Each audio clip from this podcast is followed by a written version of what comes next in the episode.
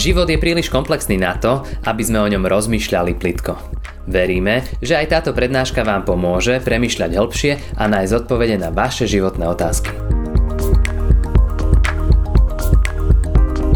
Chtěl bych už nás tedy vrátit k tomu tématku, které v těch posledních týdnech probíráme, kdy přemýšlíme o působení Ducha Svatého v knize Skutků svatých apoštolů. A my jsme nejprve hovořili, že křesťané jsou duchem pokřtěni a vysvětlovali jsme si, co to znamená. Potom jsme mluvili, že jsme duchem zmocněni, že přijímáme moc Ducha Svatého a že to je úplně jiná moc, než je ta moc lidská. A taky jsme si říkali, že Pán Bůh ji lidem dal především, abychom byli jeho svědky, abychom ukazovali na Pána Ježíše. A dnes v tom příběhu knihy Skutku pokračujeme. A dostáváme se do části, kdy už teda učedníci přijali toho Ducha Svatého a tehdy, jistě si pamatujete, to doprovázela různá zázračná znamení. A proto to vyvolalo docela povyk, lidé si toho všimli. A v té chvíli se tam postavil apoštol Petr a vyhlásil takové první veřejné apoštolské kázání, ve kterém ukazoval, že na Ježíši Kristu se naplnila proroctví Starého zákona a že Ježíš Kristus je ten Mesiáš, který byl zabit. A potom, co skončil to kázání, tak potom přichází text, který je základem toho dnešního kázání a který si teď přečteme. Tedy poprosím vás, abyste se postavili a poslouchejte, co se stalo, když tedy ten Petr to kázání skončil. Čteme z knihy Skutku, 2. kapitola od 37. verše. Když to všichni ti lidé slyšeli, byli zasaženi v srdci a řekli Petrovi i ostatním apoštolům, co máme dělat, bratři? Petr jim odpověděl, obraťte se a každý z vás ať přijme křest ve jménu Ježíše Krista na odpuštění svých hříchů a dostanete dar Ducha Svatého. Neboť to zaslíbení platí vám a vašim dětem i všem daleko široko, které si povolá Pán náš Bůh. A ještě mnoha jinými slovy je Petr zapřísahal a napomínal, zachraňte se z toho zvráceného pokolení. Ti, kteří přijali jeho slovo, byli pokřtěni a přidalo se k nim toho dne na 3 000 lidí. Pane Ježíši, děkujeme za toto tvé slovo. A když chceme přemýšlet o tom, co Duch Svatý dělá v církvi, v životě člověka, dej nám dneska otevřené srdce. Dej to otevřené srdce konfirmandům, dej to srdce otevřeným mladým lidem, starším, až po nás nejstarší. Dej, ať, Pane, slyšíme tvůj hlas. Amen. Můžete se posadit. Dnes tam byla ta fráze, že přijmete dar Ducha Svatého. A tak to dnešní kázání jsme nazvali duchem obdarování, dar Ducha Svatého a čteme, že se k ním přidalo na 3 000 lidí po tom Petrově kázání. Ten náš text začíná slovy, že lidé po tom kázání Petra byli zasaženi v srdci. Zasaženi v srdci, tam je napsáno. A kdybychom to přeložili doslovně, tak to by se dalo přeložit jako, že píchlo je u srdce, že byli tam je píchnutí v srdci, my říkáme píchnutí u srdce. Kdy to říkáme, že nás píchlo u srdce? No možná řekneme to, když se stane něco důležitého, nebo nás něco vyleká, nebo něco nečekaného, tak nás píchne u srdce. Píchne mne u srdce, když zjistím, že nemůžu najít peněženku, že jo? Nebo mě možná píchne u srdce, nebo mne ne, možná naše konfirmandy. Když učitelka řekne, zítra se píše čtvrtletní písemka, tak to nás možná píchne u srdce. To jsou takové okamžiky, kdy my používáme ten obrat píchne u srdce, že nás něco vyleká, vystraší, stane se něco důležitého. Píchne je u srdce. A je taky píchlo u srdce. Píchlo je u srdce, když slyšeli, co ten Petr říkal. A ten Petr tam citoval Boží slovo, zvěstoval Pána Ježíše a tak to někdy je, že to Boží slovo má moc. V listu Židům čteme, že je jako oboustranně ostrý meč a že někdy to Boží slovo zapůsobí, až naš to píchne u srdce, protože nám něco dojde. Protože si třeba uvědomíme nějaký svůj hřích nebo nevíru nebo něco takového. Ale co to bylo, co píchlo u srdce tehdy ty učedníky, nebo ty posluchače? Co se stalo? To je důležitá otázka a vrátíme se k ní. Určitě se i vám stalo, že jste slyšeli to Boží slovo a nějak vás to píchlo u srdce. A když nás něco takto píchne u srdce, tak na to reagujeme. Buď to můžeme zahlušit, anebo takovou jakousi tu výzvu, kterou uslyšíme, přijmeme a reagujeme na ní nějakým způsobem. Co se například stane, když nás píchne u srdce, protože jsme si uvědomili, že jsme zrovna zalhali rodičům? Píchne nás u srdce, co s tím? Indiáni měli takové přirovnání. Oni si představovali, že vnitru každého člověka je takový trouhelník s ostrými hranami. A když uděláme něco špatného, tak se ten trouhelník roztočí a tím pádem nás píchá u srdce. Taková byla představa, myslím, že to byli Aztekové. A oni ale říkali, že když na to píchnutí u srdce nezareaguju správně, tím, že ty věci dám do pořádku, tak se ten trouhelník vlastně otupuje. A čím více ignorujeme to píchnutí u srdce, tím se ten trouhelník stává tupějším, až nakonec už nás nic nepíchá, už si vlastně ani neuvědomujeme některé zlé věci, které děláme. Ten trouhelník je úplně tupý. Už to s náma nic nedělá. A my bychom mohli říct, no tak to je vítězství zla v životě, když už ten vnitřní hlas, můžeme to pro teď nazvat třeba i hlasem svědomí, když už nám nic neříká, my neslyšíme. A tak je nesmírně důležité, abychom na to píchnutí u srdce reagovali dobře, abychom ten trouhelník nestupili. Ale také je pravdou a dobrou nadějí, že i tupý nůž může být ještě nabroušený, i tupý trouhelník, řekněme, který je někde v nás, může být naostřený a později si řekneme jak. Zpátky k těm lidem v našem příběhu. Je píchlo u srdce. Už jsem položil tu otázku, co je to přesně píchlo. Mohli bychom zase udělat soutěž, kdo si to pamatuje, co se tam stalo, ale já vám přečtu tu poslední větu, kterou tam Petr přečetl. Petr řekl. On řekl, ať tedy všechen Izrael s jistotou ví, že toho Ježíše, kterého vy jste ukřižovali, učinil Bůh pánem a mesiášem. To, co je píchlo u srdce, bylo to, že si uvědomili, že toho Ježíše, o kterém oni křičeli, ukřižuj, že tento Ježíš, který byl potom popraven na kříži, že tento Ježíš byl Božím synem, že to byl ten Mesiáš, na kterého oni po generace čekali, kterého vyhlíželi, na kterého se těšili. A oni si teď uvědomí, že on přišel a že oni ho nepoznali, co víc, že oni ho zabili. A teď jim to došlo. A teď je to píchlo u srdce. A možná by si teď někdo řekl, no tak to mi spadl kámen ze srdce, protože já jsem žádného Ježíše nezabil, já to mám mnohem lepší. Dovolte, že řeknu jeden příběh. Příběh, který ve své přednášce jednou sdílela jedna americká spisovatelka Becky Pippertová.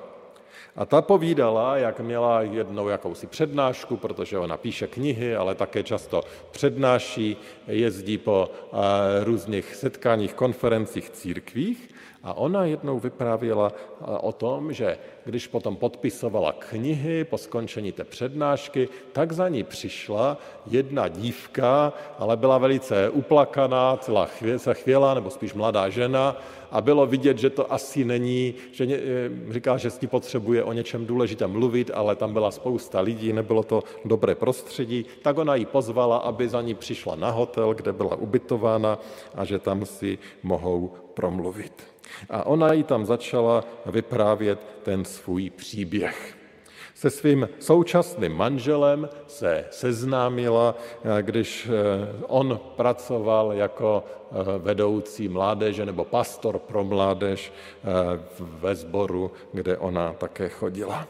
Po nějaké době spolu začali chodit a oba dva se velice intenzivně věnovali v církvi té práci s mládeží. Trávili spolu spoustu času, a to i na modlitbách za mládež, za to, aby ti mladí lidé uvěřili Pánu Ježíši Kristu. A přestože chtěli být Pánu Bohu poslušní i v tom, jak prožívali ten svůj vztah a chtěli si ten sexuální život nechat až do manželství, tak neustáli tu silnou sexuální přitažlivost a začali spolu spát. Opakovaně toho litovali, chtěli to změnit, ale nedařilo se jim. O nějaký čas později ona zjistila, že je těhotná. Dlouho přemýšleli, co s tím. A nakonec si řekli, no to by byla taková ostuda, že pastor má nemanželské dítě, mládežový pastor, to přece nemůžeme udělat, to by byla ostuda pro sbor, to by byla ostuda před těmi mladými, kterými říkáme, jak máme žít a sami jsme to zvorali. Tak se rozhodli, že jediné rozumné řešení v této chvíli bude potrat. A tak vlastně dalším hříchem zakrývali jiný hřích. Potrat tedy uskutečnili, dítě bylo zničeno, zabito. O nějaký čas později se vzali a od té doby uplynulo několik let a ona to teď v pláči vyprávěla té Becky Pippertové. Řekla jí, že ona je první, komu to řekla, ale že ona už s tím dále žít nemůže. Říkala, že není hodiny, aby v ní všecko nekřičelo, že je vrahem. A ta Becky tiše naslouchala a když ta mladá žena dokončila ten svůj příběh, tak na to zareagovala těmito slovy. To dítě není tou jedinou osobou, kterou jsi zabila. Ty jsi totiž zabila už předtím. A já jsem zabila s tebou. Jsme zodpovědní za smrt Ježíše. I moje hříchy Ježíše přivedly na kříž. I moje hříchy ho zabily. A to je vlastně realita. Že to nebyli jen ti Židé tam někde před 2000 lety, kteří byli vinní smrti Ježíše, ale vlastně, že my všichni jsme vinní jeho smrti. Protože on nás tak moc miloval, že přišel do tohoto světa, aby vzal na sebe i ty moje hříchy. I ty naše hříchy, to, co jsme zlého udělali, abychom měli naději odpuštění. Abychom měli naději toho, že nemusíme žít s tím, že něco v nás křičí, ty vrahu, nebo ty zloději, nebo cokoliv by to na nás křičelo. Nebo ty lháři třeba. Ježíš přišel, aby vina mohla být odpuštěna. Abychom mohli žít bez vyčítek svědomí. Abychom mohli žít svobodně. Abychom mohli žít s důvěrou, proto přišla. A toto i ta Becky vysvětlovala té mladé ženě a vedla ji k přijetí toho božího odpuštění, protože Pán Bůh ze své lásky odpustí každý hřích. A tak vědomí toho, co Pán Bůh udělal pro nás, ale taky té naší zodpovědnosti za jeho smrt, může vést k takovému dokonalému pokoji, který Pán Bůh nabízí. Poslouchejte, co ten Petr řekl těm posluchačům, když jim to došlo. Když jim došlo, že oni jsou vinni tou smrtí Ježíše, že oni jsou zodpovědní za to, že zemřela. Vlastně, jak jsme si řekli, my všichni jsme zodpovědní, tak co ten Petr radí vlastně i nám. On tam říká, obraťte se a každý z vás, ať přijme křest ve jménu Ježíše Krista na odpuštění svých hříchů a dostanete dar Ducha Svatého. Obraťte se. To je to první, co jim tam říkal. Píchlo je u srdce a on jim říká, obraťte se. Tedy to obraťte se, ta představa je, že jdeme směrem, který je špatný, jdeme směrem, který vede Ježíše na kříž, děláme to, co je zlé a ta první rada je, obraťte se, no musíte jít úplně opačným směrem. Pryč od hříchu, pryč od zla, směrem k Ježíši Kristu. Ale ta fráze, která tam je použita v originálu, jde vlastně přeložit i slovy činíte pokání, to je to stejné. Obrácení, obrátit se, znamená činit pokání. A to už si dokážeme více představit. Když se máme obrátit na jakési cestě, no to je těžko, jak to říct, jak to udělat. Ale když se řekne činíte pokání, tak už máme trochu jasněji. Ale tady je třeba připomenout, že činit pokání je víc, než že mě jenom mrzí, že jsem udělal něco zlého. Činit pokání je více. Činit pokání znamená, že kromě toho, že mě to mrzí, že se taky omluvím a poprosím o odpuštění. A v tomto případě Pána Boha. Že mu řekne, Pane Bože, odpusť mi, co jsem udělal a můžeme to pojmenovat. Ale také, protože bychom asi někdy jmenovali pořád a hrozně dlouho, tak je to spíš odpusť mi, kým jsem, odpusť mi tu moji hříšnost. A Pán Bůh to slyší a Pán Bůh na to reaguje. Ale v tom pokání je ještě jedna věc a my to vyznáváme vždycky, když máme předvečeří Páně. Ta poslední zpovědní otázka se nás ptá, jestli toužíme, aby nás Pán Bůh měnil, abychom nezůstávali v tom hříchu, abychom byli proměňováni. A taky to je součást pokání. Lítost, prosba o odpuštění a touha a praktické kroky, které vedou ke změně. To je pokání, to je obraťte se. K tomu prvnímu tady volá apoštol Petr ty, které píchlou srdce. A potom to druhé, co jim říká, přijměte křest ve jménu Ježíše Krista na odpuštění hříchu. To je ta druhá rada, kterou on tady dává. On říká, nechte se pokřtít a říká, ten křest je na odpuštění hříchu a říká, v tom křtu já se vás dotýkám, já něco změním, já vám dám víru, abyste se mohli spolehnout, že vaše hříchy jsou odpuštěny. To Pán Bůh chce udělat ve křtu a tak, když někoho píchne u srdce a činí pokání, tak ten další krok je dát se pokřtít. No ale my, kdo jsme tady, a nevím, jestli tady máme dneska někoho nepokřtěného, pokud ano, tak to budou jednotlivci, ale většina z nás jsme byli pokřtěni, takže co, když nás takto píchne u srdce, když činíme pokání a už jsme pokřtěni, tak se nás to netýká? Myslím si, že to nejjednodušší, jak tomu rozumět je, že to je volání, abychom si připomenuli, co Pán Bůh pro nás ve křtu udělal. Že se nás dotkl, že on přišel do našeho života, že něco začal dělat a možná jsme to prožili i později v našem životě, při nějakém i vědomém rozhodnutí, pokud jsme byli pokřtěni jako děti, tak ta druhá výzva je vírou se chytit Pána Boha, vírou se chytit toho, co on dělá. A už to bylo ve křtu či při jiné události, kdy jsme mu uvěřili.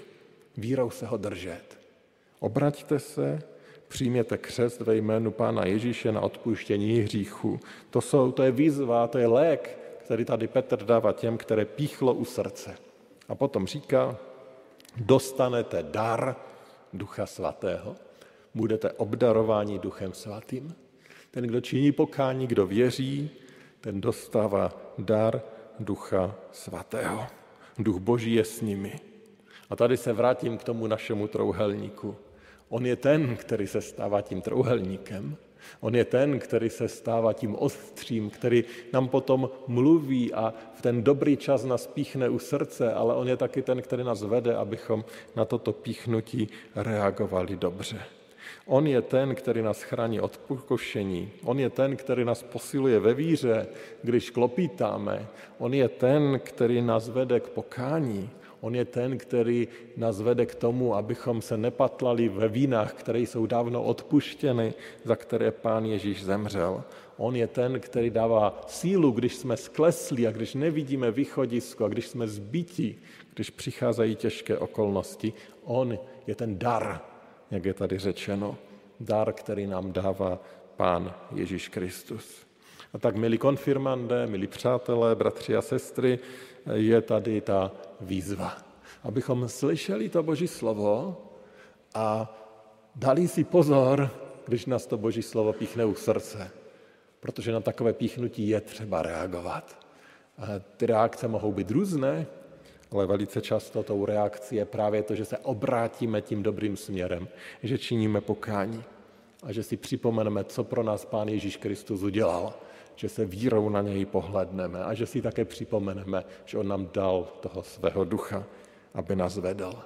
A potom to píchnutí nás může zásadně posunovat jako jednotlivce, i jako sbor, jako rodiny, abychom prožili životy v důvěře v Pána Boha, v pokoji, v zažívání jeho blízkosti mezi náma. A to každému z nás ze srdce přeji. Amen. Pomodleme se. Pane Ježíši Kriste, děkuji ti za to, že jsme mohli číst další z příběhů toho, co se stalo úplně na počátku církve. Děkuji ti za to, že lidé a takové kvanta lidí byly zasažené v srdci, jak jsme četli potom Petrově kázání. Pane, děkujeme ti za to, že i ty dneska chceš zasahovat lidi v srdci, že ty to působíš, že nás občas píchne u srdce. Dej, abychom na to nebyli slepí a hluší, abychom to neignorovali, abychom to nechtěli jenom zamést pod koberec, ale abychom chtěli reagovat vírou a spolehnutím na tebe, abychom mohli reagovat tak, jak to je dobře.